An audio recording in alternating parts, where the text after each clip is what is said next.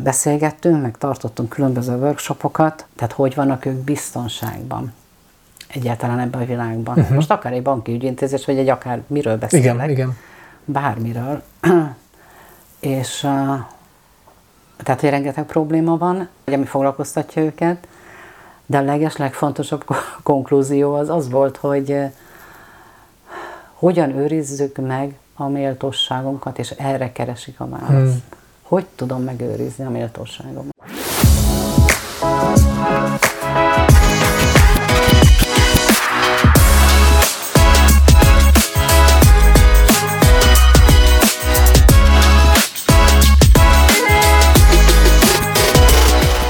Sok szeretettel köszöntelek benneteket, én Grósz Ákos vagyok, és ez itt az Érzelemsúlynak a, az interjú sorozata, és egy nagyon kedves, szívemhez közel álló interjú alanyjal fogok beszélgetni ma, ugyanis a mai beszélgető vendégem Farnedi Judit, akiről azt kell tudni, hogy szerintem mi vagy, lehet, hogy 15 évvel ezelőtt találkoztunk, már igen régen, és hogy Judit nagyon meghatározó alakja, mondhatom, hogy még most is, vagy voltál abszolút a fehérvári civil életnek, és voltál ugye a Széna Egyesületnek, a nagy Székesfehérvári nagy a, az Egyesületnek az elnöke is voltál, azt mondja, hogy a Civil Centrum Alapítványnak elnöke, és hogy olyan projekteket vittetek, és nagyon, nagyon sokat letettetek az asztalra itt a székesfehérvári civilekért, illetve a székesfehérvár, szerintem mondhatom, hogy székesfehérvár lakosokért is nagyon sok mindenkért, és voltak közös projektek is a Judittől, és én nagyon sokat tanultam a Judittől, és nagyon és van jó pár olyan élmény, majd itt az interjúban beszélgetünk róla, amit, amit igazából így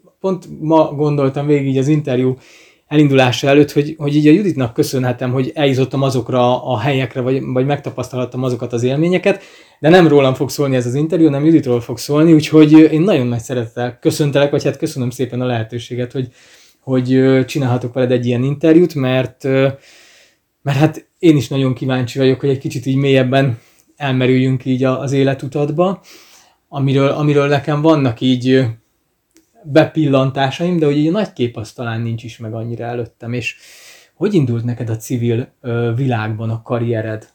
Ez az első kérdésem. Hát én meg azt mondom, hogy az a megtisztelő, amikor ilyeneket mond valaki, hogy hatással voltam az életére, hogy akár Abszolút. a személyes, vagy a munka, vagy bármire lehetséges. És ezt már többször mondtad, hogy ezt jó bevéstem én is az agyamba. Abszolút, majd fogok is róla mesélni, milyen, milyen, milyen olyan pontok voltak, kritikus pontok, amik, amik így, amik így nélküled nem jöttek volna létre mondjuk az én életemben, hogy nem, nem tudtam volna azokat így megtapasztalni. Úgyhogy, úgyhogy tényleg nekem ez egy nagyon-nagyon, mondhatnám azt, hogy egyfajta, egyfajta ilyen nagymamaként, vagy, vagy anyukaként is így működtél, hogy, hogy voltak olyan projektek, és akkor, és akkor mutattad ezeket az irányokat, lehetett kihez fordulni, akitől lehetett tanulni, tapasztalni, és hogy egyébként meg egy nagyon jó személyiséged is van, nagyon jó karaktered arra, hogy az ember tényleg egy ilyen, egy ilyen igazi vezető karakter vagy szerintem milyen szempontból, és, és tényleg az, az az izgalmas ebbe, hogy, hogy te egy ilyen elég hosszú utat jártál be ahhoz, hogy, hogy ugye azt a személyiséget, aki, aki vagy, meg akivel viszed ezt az egészet, ezt, ezt, ezt birtoklod, hogy igen, tehát hogy, hogy kezdődött ez az út? Valójában egyébként mindig közösségi ember voltam. Ugye elgondolkodtam, amikor gyerek voltam, ugye akkor táborokba jártam állandóan a közösséget, a gyerekeket, mindenkivel, mindenféle játékokat, meg mindent szerveztem, megcsináltam. De ugye nagyon hamar férhez mentem, és ugye kikerültem ebből, tehát a középiskolai időszak alatt mentem én férhez és ugye nagyon gyorsan született az első két gyerekünk.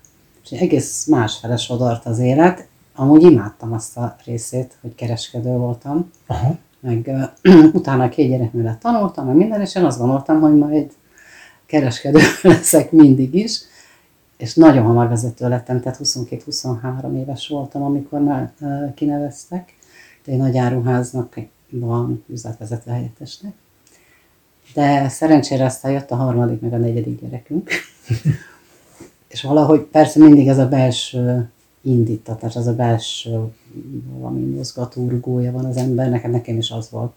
Akkor igen, csak ebben az az érdekes, hogy ugye sok emberben ott van ez, de hogy te így mered, merted is ezt vinni, és hogy, és hogy amikor konfrontáció van, vagy fel kell vállalni az embernek azt, amiben hisz, akkor te ebbe bátran mindig odaálltál. Nekem az, az volt mindig így a, a, a megtapasztalásom ebbe, hogy, hogy nem nagyon volt ebbe kérdés, hogyha ha valami ott a te, a te nézetedben ütközött, vagy nem tudom, akkor te ezt vállaltad, és te ebbe, te ebbe mentél ezen az irányon. Ez most is így van.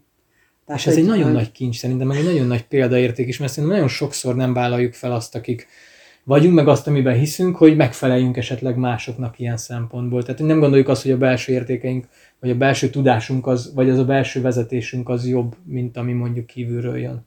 De azért ehhez a személyiségfejlődésben azért el kellett jutni valameddig, meg azért sok tanulás, meg tapasztalás volt, és 34 éves voltam, mikor a legkisebb gyerekünk született, és akkor jött a felismerés, hogy én képes vagyok egyedül élni, nincs embereknek hatalma felettem, tehát hogy ez a, és mindegy, hogy az ki, hogy az, apám, vagy a barátom, vagy a szomszéd, és onnantól, és ugye után ismerkedtünk mi meg, tehát ez a, ennek a tudatossági szintre történő emelése, meg a, tehát rengeteg tanulás, meg gyakorlással járt, hogy ezt, tehát ugye rutinszerűen aztán az elmúlt 30 évben ugye alkalmazzam. És ez néha félelmetes is különben szerintem az embereknek. Megijednek tőle. Tehát a gyerekek sokszor mondták, hogy anya, tartanak tőled az emberek. De mondom, Igen. miért? Uh-huh. Hmm. Mert uh, fölteszek egy kérdést, hát egy tök őszinte kérdés. Uh-huh. Miért csináltad azt? Hogy élted meg akkor, amikor, nem tudom, volt egy veszekedés tegnap előtt anyáddal? Tehát, hogy én nagyon egyszerű kérdéseket teszek föl, de valamiért meglepődnek az emberek, meg megijednek néha. Főleg a fiatalok. De szerintem ez segít is, segít is másokat abban, hogy más szemszögből is gondolkodjanak, és tehát, hogy a mélyére ássanak a dolgoknak. Hát igen, mert, mert ugye, hogyha ilyen, igen, abszolút értem, mert ezek a mismásolós kérdések, ezek elvizik abszolút a fonalat mm. egy teljesen más irányba. Hát én azt annyira nem szeretem, amikor más a hibás, a más ember, a körülmények, a jó Isten, mm-hmm. a környezet, a nem tudom micsoda, a katasztrófák. És vagy valaki elkésik. Nem ér oda pontosan egy megbeszélésre. Mm-hmm. Azért, mert késett a buszon, mert dugó volt, meg de mondom, hát barátom, ezt te csináltad. Hát tudtad, hogy hova mész, miért nem indultál el időbe? Én nem szeretem ezt a mellébeszélést, és, és ez néha rémisztő. Ez néha kényelmetlen, kényelmetlen azoknak, akik, igen, akik igen. ahhoz vannak esetleg hozzászokva. Igen, kényelmetlen nekik. Tehát akkor ilyen, ilyen szempontból kemény vezetőnek tartod magad, vagy a környezetet tart inkább annak? Szerintem a környezetem. Uh-huh. Mert én sokszor azért befolyásolható is vagyok, és egyébként azért mert nagyon hálás vagyok, ha környezetemben vagy hozzám közel álló embereknek, hogy segítenek abban, hogy ne menjek félre. De ugye tudatosan mégis kérdezem a véleményüket, hogy látjátok, meg szerintetek, hogy kéne erre reagálni, és akkor meghozom a döntést, de azért van én bennem de hogy nem vagyok ez a... Én hogy, tudom, hogy, igen, igen. Tehát, hogy nekem ez nagyon fontos. És akkor mi volt az első civil ö, projekted, aminél kikötöttél, és mi, miért, miért volt pont az? Hát a, ugye négy gyerek, és Igen. ugye a, a rendszerváltás után voltunk pár évvel, amikor uh, megszületett bennem a, ez a gondolat, hordtam le a gyerekeket a játszótérre, és munkanélküliség volt, meg nehezen éltek az emberek, és én azt láttam, hogy a gyerekeknek nincs minőségi idejük a szüleikkel, nincs számukra annyi lehetőség, mint ami lehetne, és így ez volt a, az indítató, indítatásom, és a néhány barátommal összefogva, már csináljunk egyesületet, no. és akkor bele a közepébe, és hirtelen ez a szervezet egyébként az ország harmadik legnagyobb szervezete lett. Tehát hihetetlen Aztán. nagy, tehát látszott, hogy van rá igény, egy nagy mennyiségi turbulencia következett be, 300 család volt akkor körülbelül, hmm. akikkel foglalkoztam. És ez ugye a Széna Egyesület? Ez volt a Széna Egyesület. És nagyon hamar rájöttem, hogy hát e, a lelkesedésem az nagyon jó, hogy van, meg imádok önkénteskedni minden, de egy szervezetet menedzselni az egy másfajta tudás. És ugye akkor kezdtem el ezzel foglalkozni, meg tanulni, szervezetfejlesztést, meg millió tréninget csináltam, meg minden, és hogy ez izgatott engem jobban. És én azt gondolom egyébként, hogy sikerre, sikeres volt az a 15 év, amit én az Egyesületben töltöttem. És utána már csak fejlesztő munkával foglalkoztam inkább, és úgy jött létre ugye a Civil Centrum Alapítvány. Hogy ott meg már inkább a civil szervezeteket támogassátok és segítsétek Igen. abba, hogy ők hatékonyak tudjanak lenni. Igen. Gondolom pont azért, mert hogy találkoztál ezzel a fajta, sokat beszélgettünk mindig, ugye, hogy a civil, civilek szemszögéből nézve, hogy mindenki nagyon lelkesen tud önkéntes lenni, de az, hogy ez egy szervezet rendszer legyen, ahhoz kellenek más skillek, úgymond, és, és igazából ti ebben nagyon sokat adtatok a civil szervezeteknek, hogy, hogy kvázi egy rendszerben lássák a dolgokat, struktúrákban, akár mint egy rendes vállalat, vagy egy rendes vállalkozásként. Emlékszem, hogy nem egy ilyen tréninget tartottatok, sőt talán volt is, amit közösen csináltunk, egyet talán, de a rengeteg közül, amit csináltatok.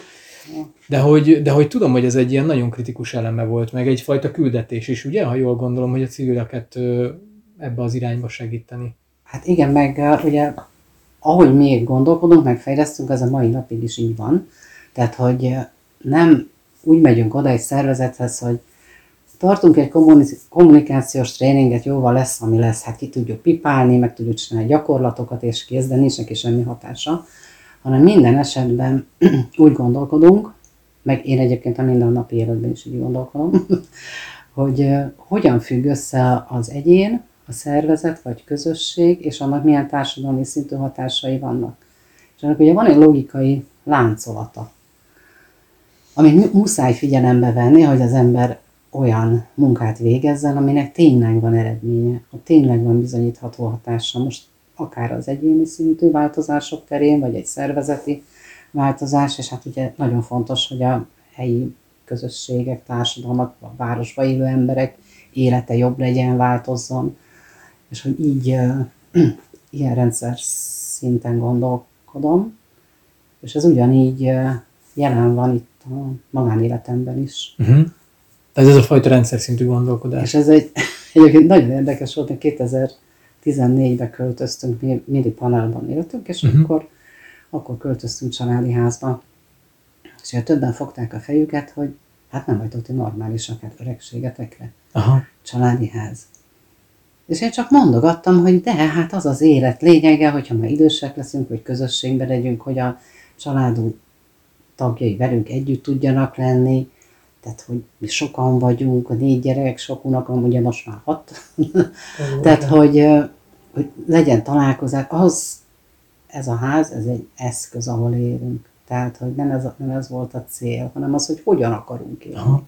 Na de először a családon belül is ez ilyen furcsa volt, tehát, hogy meg nehéz is egy ilyen változáson átmenni több évtized után de bebizonyosodott, hogy ez egy nagyon jó döntés volt. És, és ö, most ehhez visszakapcsolódva itt főleg a, főleg a családhoz, hogy hogyan fért el neked így a, a nagy család, akit ugye menedzseltél itthon, meg ugye, meg ugye akár most itt a szénára gondolok, vagy, vagy, vagy később a projektekre, tehát hogy azért ez a, ez a mert hogy valahol mondhatjuk azt, hogy egy bizonyos szempontból meg egy klasszikus ilyen menedzseri vezetői pozíciót vittél, és hogy ennek a kettőnek az egyensúlyát, ezt hogyan tudtad fenntartani, illetve azt, azt tudom, hogy nagyon fontos neked a család, meg, meg ez nagyon jó egyébként tényleg, hogy, hogy eszköz a, eszköz a ház, és nem pedig cél, ez, ez tök jó egyébként. De hogy hogyan, mik, mik voltak erre a praktikáid, vagy inkább a filozófiád? Hát mindenkit bevontam. Mindenkit a saját tudása szerint, vagy és lelkesek voltak, és mindig velem voltak. Tehát a férjem, a gyerekeim, a, a hogy a bejek, a bejeim, most az unokáink, tehát hogy mindig be, bevontam őket, valahogy ez mindig sikerült. És egy csomó mindent szerintem visznek is tovább.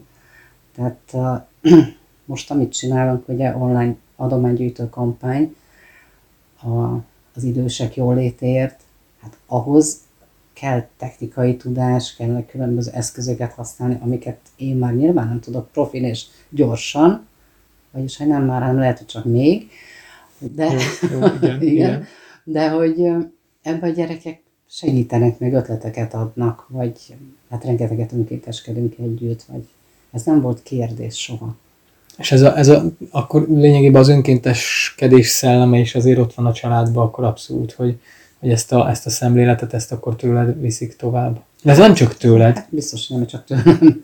Igen. Hát, hogyha valakinek segíteni kell, meg valaki bajban van, most ez a családban is, ez nyilván, hogy összefogunk. Vagy. Igen. Tehát, hogy... Igen.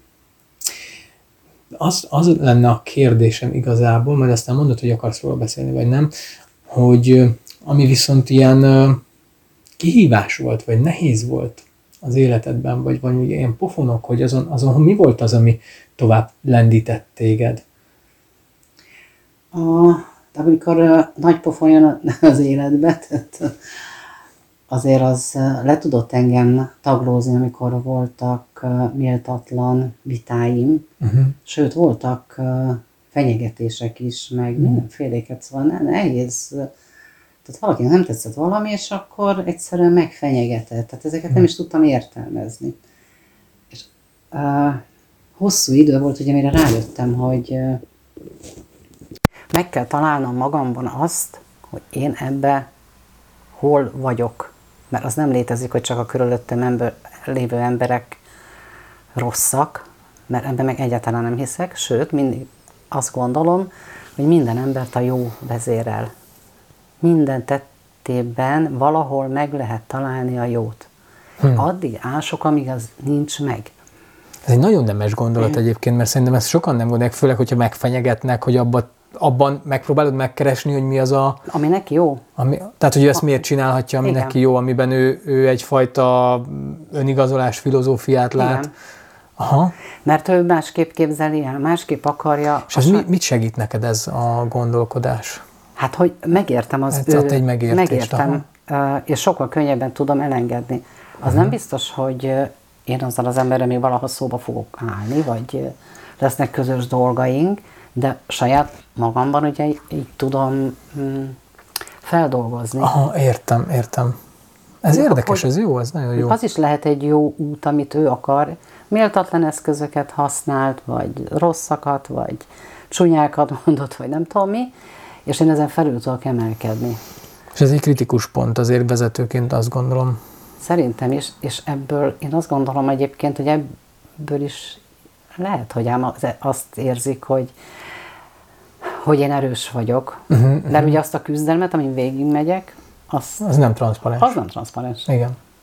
De az, hogy felül tudok rajta emelkedni, meg Igen, ők már csak az eredményt látják, Igen. hogy, hogy igazából téged ez se billentett ki, vagy ez se érintett Igen. meg, de közben az, hogy mi zajlik benned, meg mi zajlott benned az úton, ami ezt végigvitte, ez nagyon, nagyon értékes, igen. Mert tényleg az sokszor ugye, nem sokszor, hát ez mindig rejtve van az, hogy mi történik bennünk, és, és emberek ebből nem sokat látnak. Ezért is szeretem ezeket az interjúkat egyébként, mert tényleg ilyenkor, hogy ilyen, ilyen dolgokról beszélgetünk, azért, azért ez nagyon sok mindenkinek lehet például segítség vagy támogatás, hogy ránézek én a másiknak a szándékára, hogy lehet, hogy a mögött is valami, valami jó rejlik. Mondjuk ez ugye kell az az alapfeltevés, amit te ugye használsz, ami szerintem egy nagyon kritikus pontja neki, hogy, hogy minden ember jó valahol, minden ember jónak jó a szándék, vagy jó a... igen.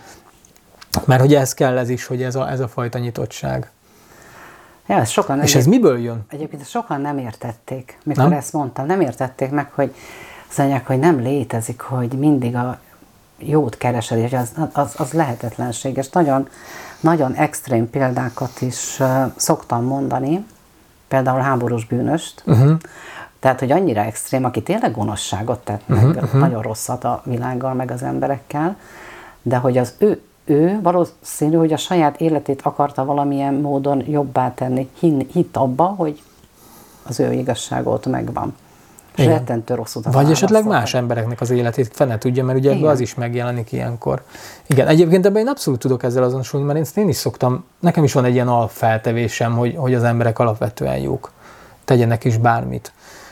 Viszont nálad ez honnan jön? Tehát neked mi az, ami ezt mondatta veled, vagy miért hiszed ezt el? Hát, mire rájöttem itt tudatosan, ugye addigra már azért elég idős voltam, vagy idősebb. És én ezen gondolkodtam, hogy vajon ez honnan eredeztethető. És én az apámhoz jutottam vissza. Uh-huh. Tehát, hogy nekem muszáj volt uh, meg, nem megbocsájtani, megérteni őt, uh-huh. hogy miért viselkedett velem, miért volt olyan, amilyen gyerekkoromban. Tehát ugye egy nagyon szigorú környezetben nőttem fel, hmm. tehát hogy és nagyon sok, azt gondolom, hogy igazságtalanság ért, meg bántás, hogy ennek mi lehetett az oka. Hm. És amikor ezt meg tudtam fejteni, az nagyon sokat jelentett ahhoz, hogy, hogy megértsem, hogy miért kell megtalálni mindenkiben ezt a, a jó szándékot. Az, az adott egyfajta megbocsájtást is valahol neked, vagy, vagy azért ahhoz még ez kevés volt? Hát abszolút le tudtam zárni vele Mhm. a, a dolgokat, már régen meghalt különben, Aha, aha, jó, gondolom, De- gondolom, csak ez ugye az emberbe dolgozódik. Igen. Persze. de ugye nagyon sokáig, ugye évekig úgy keltem föl minden reggel, hogy ez nem de tényleg most is kint van a képe, hogy én nem akarok olyan lenni, mint ő. Aha, értem. Na de hogy nem akarok? Tehát azért valamit csinálni kell.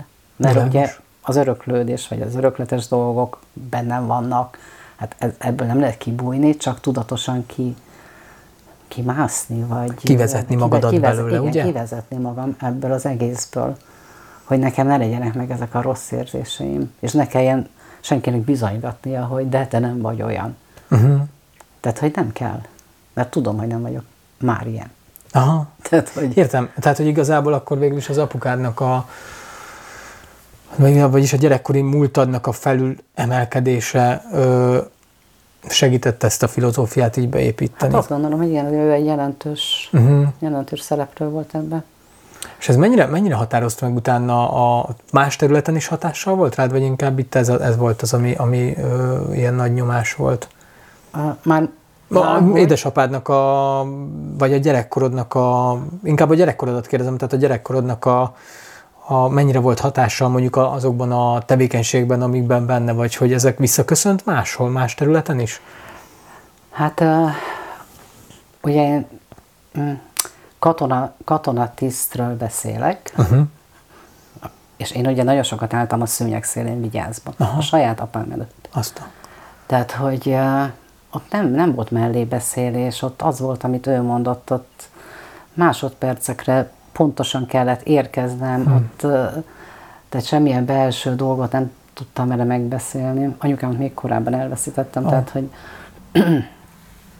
úgyhogy ez egy nagyon nagy trauma volt nekem, hogy ezt hogy ne legyen már hatalma neki, ne legyen hatalma felettem. Aha.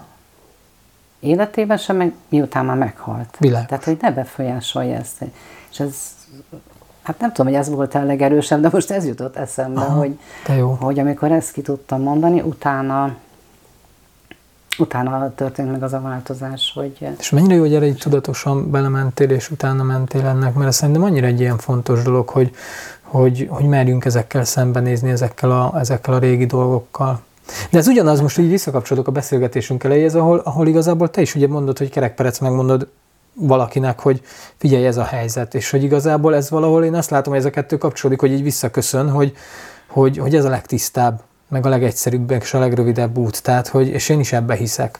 Sokkal egyszerűbb kimondani egyenesen valakinek a, azt, amit gondolok, mert meg lehet ezt fogalmazni, attól függetlenül, hogy egyenesen kommunikálok, kedvesen is, vagy bárhogyan, de, de nyíltan kimondod.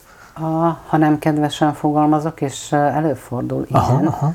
Tehát, hogy... uh, Jó, ez most rólam szólt a kedves Na, fogalmazás, de igen, igen, értem. hogy hirtelen, mit tudom én, tehát hülye szavakat használok, vagy tényleg sértő, vagy bántó, és a másiknak ez nem jó, de én ezen nem kezdek el most már jó ideje meditálgatni, hogy vajon akkor most mi van. Tehát, hogyha rosszul esett neki, akkor gondolkodjon ő is, hogy vajon miért bántottam meg, vagy Igen, mert az meg róla szól Az meg alapvetően. róla szól. Igen. Igen. Tehát azzal te nem fogsz tudni sokat kezdeni, Igen. hogy ő, ő benne mi zajlik, azt csak ő maga tudja Hát megváltoztatni. én ezt gondolom, én tudom azt mondani, hogy ne hogy tényleg ez lehet, hogy nem így kellett volna mondani, de valójában ezt gondolom. De, és én lépek tovább. Igen. Tehát, hogy ezt nekik, másiknak kell feldolgozni. Ez a, ez a gyer, gyer, gyerekeknél is ugyanez, a, tehát hogy magában a nevelési rendszeredben is ez megjelent, vagy inkább ez így a civil életben, vagy így a munkaterületén, vagy ez így mindenhol hát, jellemző? megjelent. a nevelésben. Megjelent?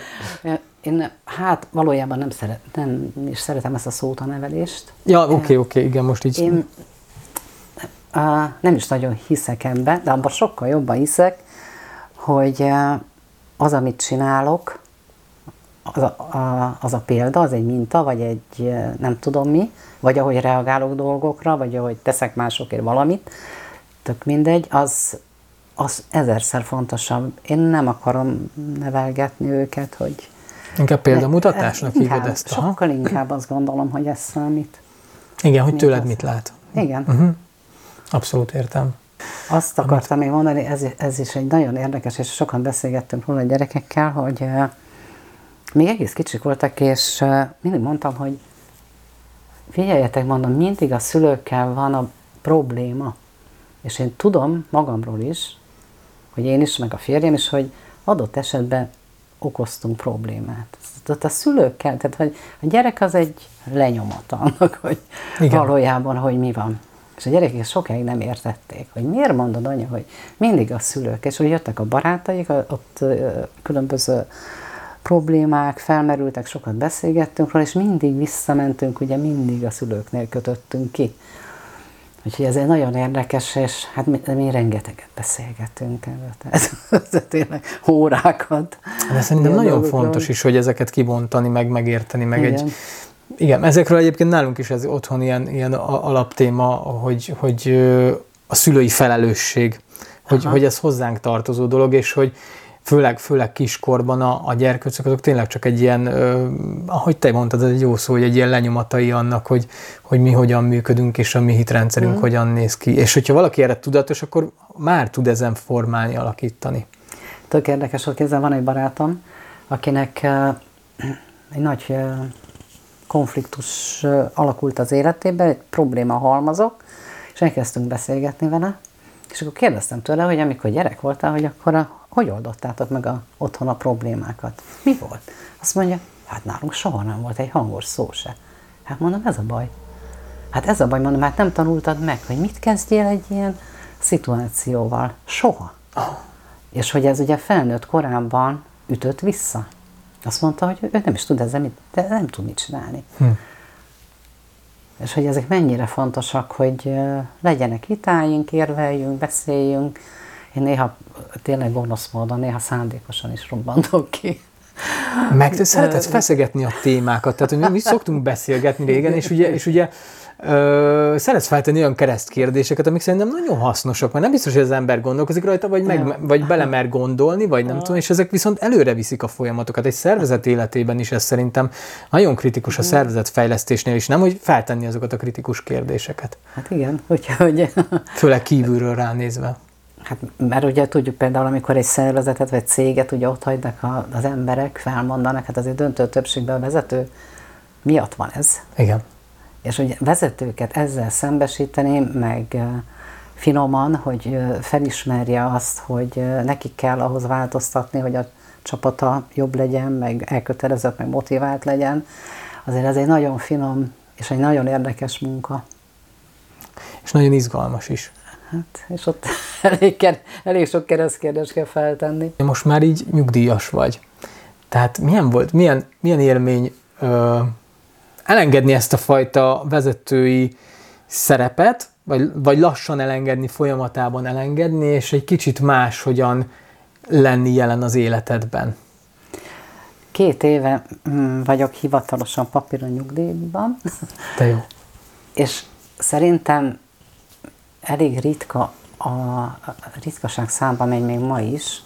Én előtte, öt évvel körülbelül elkezdtem nagyon tudatosan készülni erre. Uh-huh nem a nyugdíj, vagy ez a nem tudom mi, hanem a másik életemre.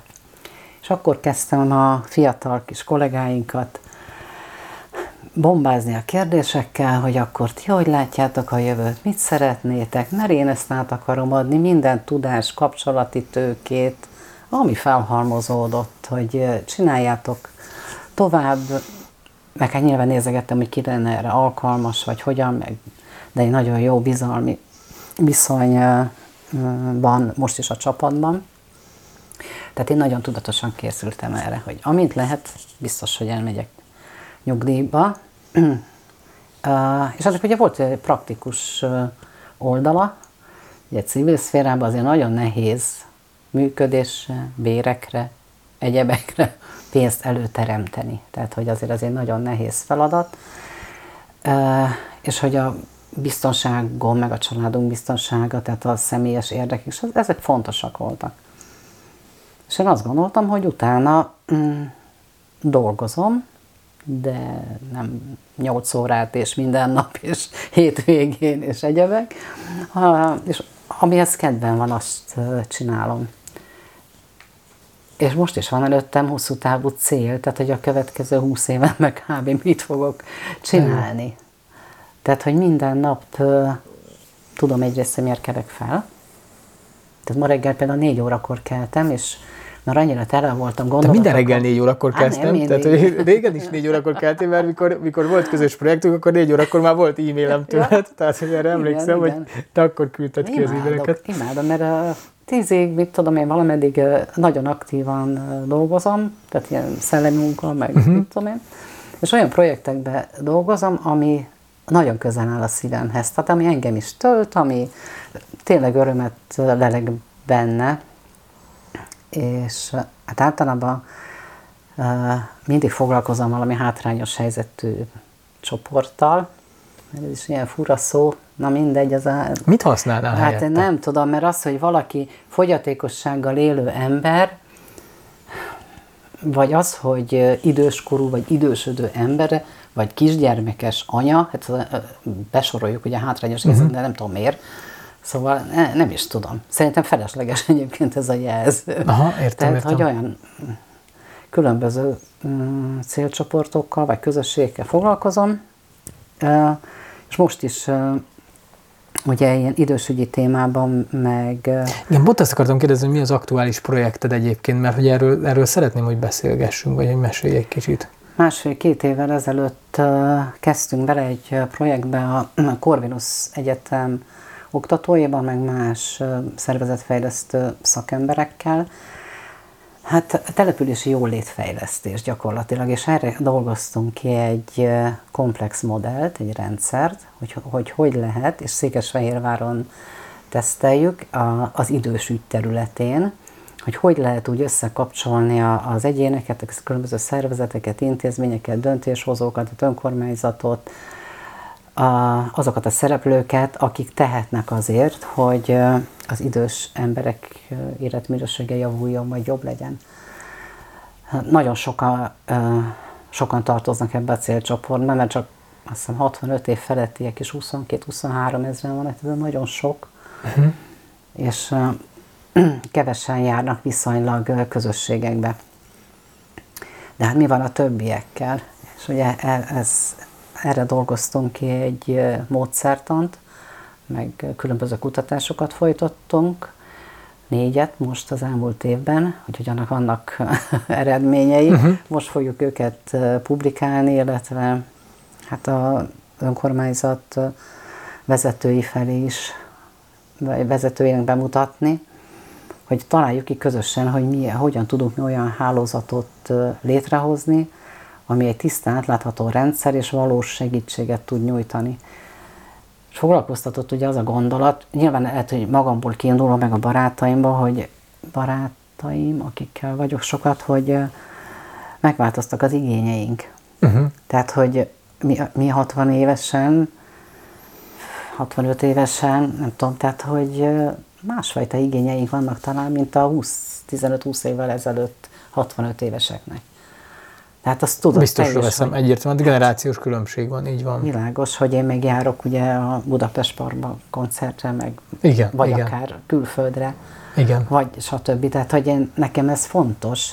Tehát ezek a, ezek a szórakozási lehetőségek, vagy a világot látni, Hát nyilván az jó, hogyha már ez komfortosan tud történni. Mondjuk, így van, így van, így van. És akkor ugye ehhez mi kell? Régebben másra volt szüksége az embereknek, tehát akkor még nem tudom, kis hímzőkörök voltak, lehet, hogy most is vannak, lehet. de sokunknak már más, más kell. Ugye sokat beszélünk a, hát a generációs különbségekről, ugye hogyan értjük meg egymást. Igen. egyáltalán.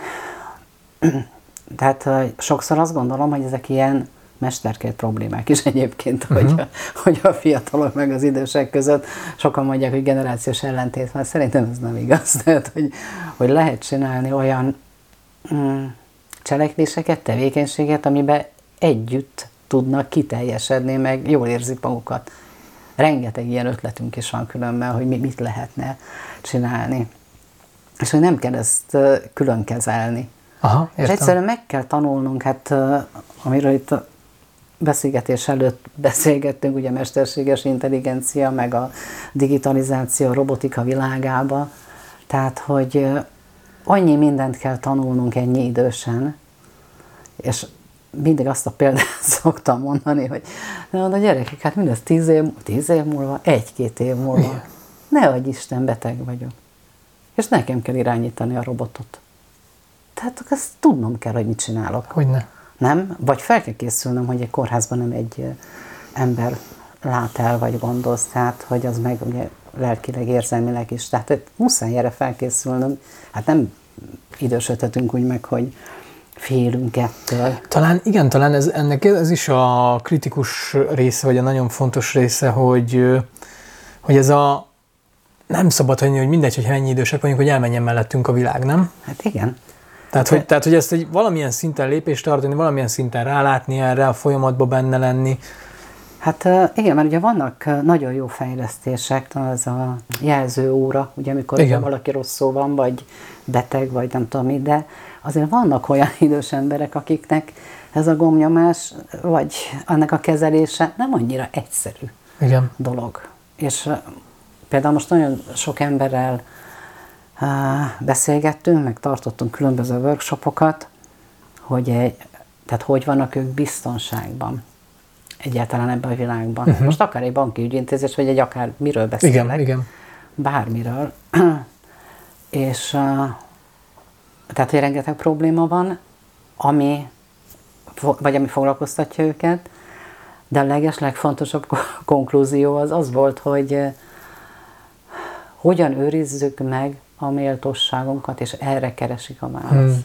Hogy tudom megőrizni a méltóságomat? Igen, ez egy nagyon kulcsfontosságú ez, kérdés. Tehát ez egyik legfontosabb, Igen. hogy ne legyek kiszolgáltatva se a családba, se a technikai vívmányoknak, se semminek, hogy ezt hogy tudom én csinálni. Igen, és egyébként ezt egyébként most így kicsit elkanyarodva, de ide tartozik szorosan, hogy a mesterséges intelligencia ugye, ahogy jön ebbe a világba, tehát lesznek, lesznek szituációk, amik, amiket nem tudom, hogy hogyan fogunk elkerülni ilyen szempontból, de hogy, de hogy már most is visszaköszönnek. Ilyen egyszerű példát tudok mondani, mert üzleti szempontból teljesen jó, hogy a, hogy én mondjuk angol nyelven szeretnék mondjuk valami YouTube csatornát indítani, és akkor mondjuk van egy olyan mesterséges intelligencia alkalmazás, mondjuk 5 másodpercig kell, hogy csináljak egy hangmintát, és azt utána a világ bármely nyelvén beírom a szöveget, és az én hangommal azt le tudja adni. De most, hogyha valaki mondjuk ezt negatív célra akarja felhasználni, és mondjuk elviszi valamelyik gyereknek a hangját, és az majd felhívja a nagypapát, nagymamát, hogy kell neki pénz, stb. Tehát, hogy, tehát, hogy azért ezekre már voltak példák az Egyesült Államokban, de hogy például ezek azért nagyon kritikus kérdések, amikre fel kell valószínűleg a mostani idősebbeknek készülni, meg nem csak nekik, hát nekünk is, de, de hogy mi talán egy kicsit jobban adaptáljuk ezt, vagy nem tudom. Igen. Mert hogy legalább tiszt, vagy, vagy inkább itt a tudatosodás, tehát itt megint a tudatosság a lényeg benne szerintem, hogy tudni róla. Tehát hogy, tehát, hogy ugyanaz, mint amit régen beszélgettek sokan, hogy azért, mert valaki feltesz valamit a Facebookra, az nem biztos, hogy igaz. Tehát, hogy ebbe is szűrni az információt, de most már nagyon sok helyen kell szűrni ezt az információt. Hát igen. A, egy másik terület egyébként, amivel foglalkozom, és hogy ezek összeérnek ezek a dolgok, a Erasmus projektekben dolgozom még, mind kettőben most jelenleg, és uh, ilyen applikáció fejlesztéssel foglalkozunk, ami a fiatal pályakezdőknek uh, a kompetencia fejlesztését szolgálja. Önmaga képes legyen egy tanulási úton végigmenni és fejleszteni magát, és ehhez használni egy korszerű eszköz, de hát nyilván itt is bejön a, a, az applikáció fejlesztés során is ugye az új technológiák, meg hogy ez hogy épül be, és ugye pont most vagyunk a tesztelési fázisban, és hát ilyen fura dolgok jönnek ki néha, most akár a, nem tudom, szövegeket átírja átírunk ChatGPT, meg át négy, négy ország nyelve, meg hogyan érnek ezek össze. Nagyon érdekes dolgok vannak, és uh, uh, itt nekünk itt Magyarországon a, um, egy, a célcsoportból a fogyatékossággal élő emberek is ott vannak, tehát uh-huh. nem csak általában a fiatalok, más országokban, meg más bevándorlók, meg gazdasági, meg földrajzi hátrányban élő fiatalok a célcsoport. És ez hogy lehet összerakni egy applikációba, ami négy nyelven ugyanazt tudja? Hát nagyon izgalmas. Izgalmas kihívás. Izgalmas, igen. Ebben tényleg azt tetszik, hogy így most így, ahogy hallgatlak, hogy, hogy ugye elképzelek más nyugdíjasokat, és hogy nem tudom, jó, gondolom te is szoktál sétálni, hogy elmennek sétálni, kicsit olvasgatnak, nem tudom, és akkor, hogy így telik a nyugdíjas idejük, te meg itt vagy, meséled ezeket a projekteket, és hogy itt vagy benne, akkor annyira nem álltál meg pihenni azért. Hát nem, hát Nem álltál meg, nagyon nincsen izgatna. megállás, de hogy ez így szenvedélyed van benne, ugye? Igen, nagyon, nagyon. Ezt jól látom. Nagyon szeretem ezt csinálni. Tehát, hogy a, ezt, a, amit mondtam most, ami a fiataloknak szóló projektek, ugye ez egy érdekes, mert rengeteget tanulok, rengeteget tanulok, ugye a külföldi tapasztalatokból is, meg a, a technika világából, meg próbálok lépést tartani, több-kevesebb sikerrel. Ugye, a, a, ami most nekem ugye viszonylag nehéz, meg kihívás, hogy négy projektet menedzselek, és, és mind a, Négy projekt. Jó. Hát De jó, jó, jó, oké. Okay. Így, így nyugdíj, nyugdíjasan frissen, igen. Oké. Okay. hogy az a nehézség benne, hogy mindegyik projektím más-más, különböző városokban, különböző országokban, különböző időbeosztásban élő munka mellett dolgoznak el a tímtagok, és ezt összehangolni és határidőre eredményeket elérni. Hát ez néha Ez egy, elég ez egy ilyen bonyolult. izgalmas, igen. Igen, igen. Úgyhogy ezt nem tudom, hogy lehet ezt jobban csinálni, de végtelen, és akkor így vannak persze késő esti 7-8 órás meetingek. Persze, meg- gondolom, Hát ki hogyan ér oda. Aha. igen. Uh, úgyhogy ez, vagy ha utazni kell, akkor ugye azt is, hogy beosztjuk, hogy mikor ki tud menni, meg milyen országba, meg Nagyon, nem nagyon tudom, érdekes, úgyhogy- tényleg, ez jó, jól Ja. hangzik. Most az jutott eszembe, hogy egyébként meddig tervezted ezt a, de ugye mondtad, hogy megtervezted ugye a 20 évet, megvannak a tervek, és mennyi, mennyi most ez nem tudom, ugye ez értelemszerűen már azért a te ö, korábbi teljesítményedhez képest azért kicsit rugalmasabb vagy már Ja. ebbe, tehát hogy most már nem feszülsz bele annyira, tehát megengeded magadnak azt a kicsit lazább ö, nem is tudom, nem hozzáállást, mert nem a hozzáállással az a talán, talán, hogy nem vállalsz be annyit, de így kívülről nézve ez azért mégiscsak nagyon soknak tűnik, tehát, tehát klasszikus szerintem 30-40 éves fiatalok lehetnek mondjuk ilyen négy projektet vívős feladattal ellátva, hogy, hogy meddig, meddig tervezed mondjuk a, még ezeket így vinni, és hogy mi az, amikor mondjuk azt mondod, hogy jó, most már lehet, hogy csak két projekt, vagy akkor most már annyira nem ugrok bele a projektekbe, inkább mondjuk az utazások, a célok, vagy, vagy hogyan van ez nálad így ilyen hosszú távú tervet, elké- ha elképzelünk? A, egy időben ugye nem tudom meghatározni, a gyerekeknek mondtam, hogy szóljanak mindenképpen, ha már vállalhatatlan vagyok, meg azt úgyis észre fogom venni, hogyha nem tudom a lépést tartani. Uh, viszont uh, az utazások, meg a minden, ezek uh, most is megvannak, uh, és nekem a munka, magánélet, egyensúly, Igen. meg mit tudom, én ezt, én ezt nem úgy határozom meg, hogy 8 óra munka, 8 óra pihenés, 8 óra nem tudom mi szórakozás. Tehát, hogy nekem ez egyáltalán nem ilyen. Tehát, hogy az elégít ki, hogy mit tudom én 10-12 órát dolgozok most három napig vagy három hétig, akkor vagyok egyensúlyban, és én ezt pontosan tudom, érzem magamon, hogy ez hogy van. És ugyanígy van ezzel is, hogy eh, tehát, hogy a szabadidőmet ugye, hogy tervezem meg, vagy mit csinálok vele, meg a másik, ami nekem nagyon jó, hogy, vagy tényleg én ezt tök örülök neki, hogy ez megvan bennem, hogy nem okozna semmiféle lelkisérülést, ha nem lennének ezek a projektek. Uh-huh. Vagy én magam úgy döntenék, hogy de hogy csinálom én ezt, mert, mert annyi örömöt találok a mindenbe, De jó. Tehát ha- én nem vagyok egy nagy kertészkedő ember, de hogy elképzeltem, hogy hát dehogy nem, hát teljesé tudja tenni az is az ember életét, amikor naponta két-három órát a növényeivel foglalkozik, Abszolút. vagy, vagy homokvárat épít az unokájával, és lassan eljutok ide, most már időszerű lesz, ugye a kisunokán kapcsán. Uh, tehát, hogy mindegyikben, mindenben meg tudom elni az örömet. Ez nagyon fontos, ez nagyon fontos, és, és pont azon gondolkoztam, hogy ha így a korosztályodnak mondjuk így, mert, mert hogy én ismerek azért relatív, hát nem olyan sok nyugdíjas, de azért jó pár nyug- nyugdíjast uh-huh. ismerek, és, és nem mindenkit látok, vagy azt mondom, hogy ez ilyen azért a ritka kivételekhez tartozol, hogy, hogy hogyha így tanácsot adnál, vagy, vagy így valami életbölcsességet osztanál meg ebből, akkor mit mondanál a, annak a korosztálynak, vagy annak, aki most készül nyugdíjba, vagy már nyugdíjas, vagy már egy jó ideje nyugdíjas, akkor, akkor mi az, a, mi az ami, ami szerinted ilyen fontos üzenet lenne? Fú, hát ezt, ezt nem tudom, hogy miért kérdezett tőlem ilyen nehezet, de biztos valami olyasmit mondanék, hogy arra törekedjenek, hogy minél többet legyenek flowban. És hogy mindegy, hogy mi az.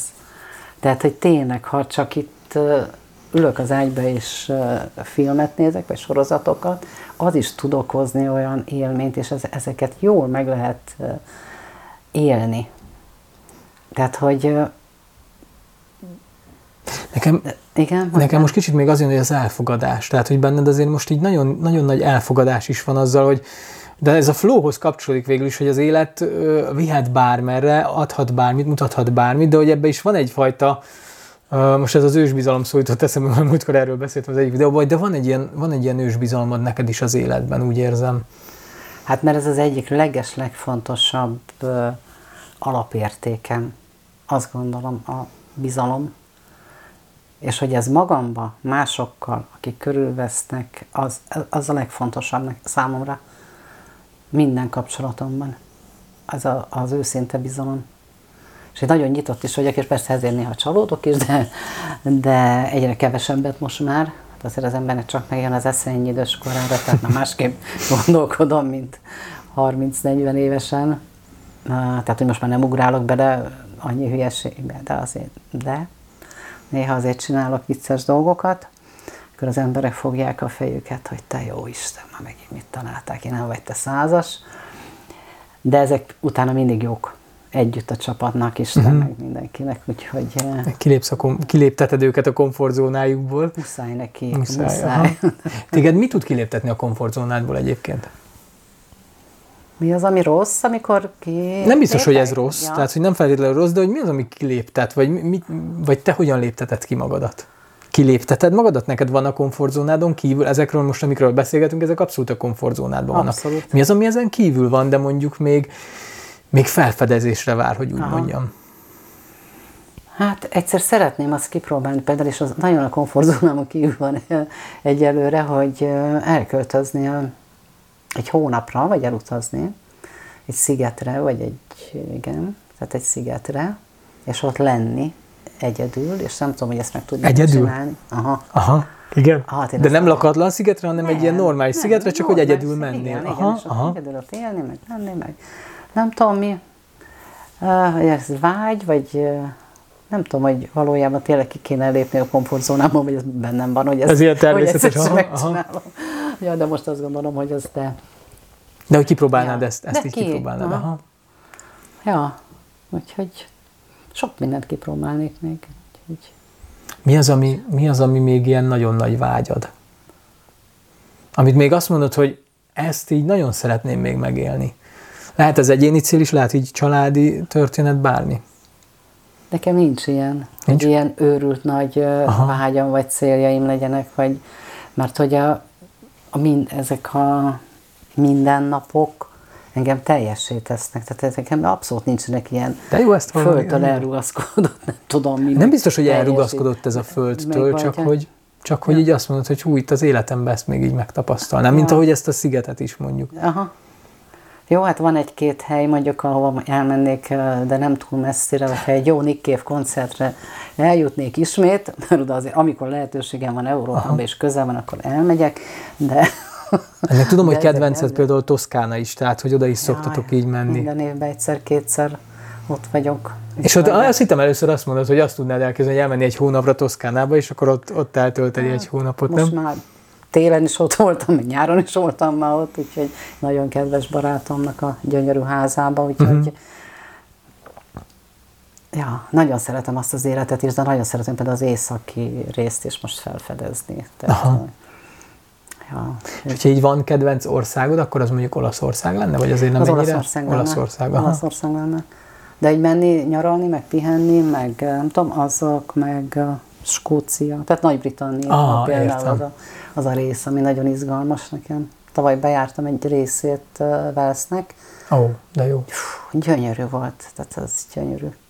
Az az érintetlen tájat, meg a nyugalom. Na, nagyon-nagyon-nagyon szép El volt. tudom képzelni. Az nekem is ilyen nagy, főleg ez a skót, skót fel, felség, meg ezeket, Ja. ezek nagyon izgalmasak. Azt tudod ugye, hogy kampányolok most. Pont ezt akartam mondani, hogy ha nem mondod, akkor én mondom, hogy beszélj a kampányolok, kampányodról egy hát kicsit, légy szíves. Az idősekért, és annyira, mert ugye volt projektünk, amit finanszíroztak, vagy volt rá finanszírozásunk, de most ez nincs. És de mindenképpen fogjuk folytatni, persze, Mhm, nem erről van szó, csak hogy kellene adományokat gyűjtenünk ahhoz, hogy tényleg minőségi programokat tudjunk megvalósítani. És annyira örülök, mert elindult egyfajta együttműködés itt a városban szervezetek között végre, De jó. úgyhogy elkezdtek közös dolgokon is gondolkodni az emberek, és most én több ezer emberről beszélek, akikért hatan kampányolunk, vagy és szeretnénk mindenféle olyan programot, ami segíti az ő életüket, amiről ugye beszéltünk az előbb, ami kihívások az életükben, vagy de lehetnek ezek persze kulturális, vagy sportprogram, vagy bármi, amiket nagyon jó lenne megvalósítani, és hát annak a szakmai részét is, hogy tényleg működjön egy olyan szociális védőháló, egy idős, idős ügyi jelző, idős, mert gyermekvédelmi jelzőrendszer van, uh-huh. idősvédelmi jelzőrendszer kellene valahogy Aha. összerakni, ugye ez elég nagy falat, de hát ez, ez nem, ez most nagyon izgat bennünket. És annyira hálás vagyok egyébként a társaimnak, mert képzeld el, hogy a, akik beszálltak a projektbe, másfél évig pro bono önkéntesként, Hmm. tehát a teljes fejlesztés önkéntes munkába ment. Hát itt volt a Aztán. Covid, volt idő, vagy Igen. tehát, hogy a, az egyetemen is ugye távoktatás volt, meg mindent, tehát jobban tudtak uh, foglalkozni ezzel, és olyan lelkes odaadó embereket találtam, hogy én ezt nem is tudom elmondani, mennyire hálás vagyok érte. Hm, de jó, Hogy ez, ez- nagyon, ez nagyon jó hallani. De valahogy ezeket így von- von- vonzod is, nem? Tehát, hogy ugye ez a, ez a, amikor így az embernek így kell, akkor rátalálnak azok a, vagy, vagy szembe jönnek azok az emberek, akik ebbe, Igen. akik tudják előre vinni az ügyeket. Hát nagyon érdekes volt tényleg, ahogy egymásra találtunk, hogy egymásra hangolódtunk. Tehát egy véletlen folytán, tehát én részt vettem egy kutatásba, és akkor ott véletlenül találkoztunk, és így ismerkedtünk meg. És akkor jó. alakulnak a De jó. szakmai, meg a baráti kapcsolatok. Úgyhogy Hm. Én nagyon, nagyon örömmel hallom ezeket egyébként, mert, mert tényleg, na, nem, nem, most mi, nem tudom, mikor találkoztunk, azért most lehet, hogy eltelt egy-két év, hogy így nem, nem futottunk így össze, vagy így nem, nem, nem találkoztunk. Nem volt bennem így elképzelés, hogy milyen lesz a Judit majd, hogyha így találkozunk, hogy, hogy, hogy akkor most mennyire leszel nyugdíjas, vagy mennyire nem leszel nyugdíjas, de hogy, de hogy ezt a fajta pesgést, ami benned van, meg ezt a fajta lendületet, energiát és szenvedélyt, ezt nagyon jó megtapasztalni, nagyon jó, nagyon jó volt itt, itt lenni ebben a, ebben a térben, úgyhogy én ehhez mondanám, hogy gratulálok, de hogy ez az olyan furán ha- hangzik inkább, csak hogy így, hogy így, hogy így egészségedre, hogy annyira jó ezt. Én azt kívánom, hogy nagyon sokáig tudd ezt a fajta életmódot vinni, ezt az egészséggel, szenvedéllyel teli utat, és van-e még benned bármilyen zárszó gondolat, hogy mielőtt itt lezárjuk a beszélgetésünket, amit te így megosztanál még, vagy így, amivel te így lezárnád? Hát nem, én- azt szeretném egyébként így megtartani ezt a bizsergető jó érzést, ami van bennem, amit ezek a, tehát így az életem, meg a napi dolgaim, amit okoznak. Úgyhogy ez nekem elég ennyi inspiráció, tehát ez teljesen jó, hogy ez, ez megvan. Szuper, tök jó, tök jó. Hát nagyon szépen köszönöm először is neked, hogy, hogy beszélgettünk egy jót. Nektek köszönjük szépen, hogyha megnéztétek, meghallgattátok az interjút, és uh, Juditnak a kampányát, ami, amiről most mesélt egy pár gondolatot, azt berakom majd ide a leírásba, és akkor itt meg tudjátok nézni, és hogyha valakinek uh, valaki tud vele azonosulni, akkor azt megköszönjük, hogyha segítitek, tudjátok támogatni. És én köszönöm szépen, hogyha velünk tartottatok, bízom benne, hogy értékes volt a mai beszélgetésünk is. Nekem nagyon értékes volt, és nagyon jó volt Judittal beszélni, és nem tudtam elmesélni, hogy egyébként a Common Purpose, meg ezek a dolgok, amikbe így te vittél bele, és mennyire sok értéket adtak nekem, hogy ezeket mindent neked köszönhetem, és ez nagyon, nagyon jó volt, meg hát egy csomó minden más is, de majd lehet még beszélgetünk ki. Úgyhogy kérlek iratkozzatok fel a csatornára, hogyha ha tetszett, és tudtok ugye követni podcast formájában is a Google Podcaston, Apple Podcaston és a Spotify-on is, és jövünk jövő héten egy következő epizóddal. Sziasztok! you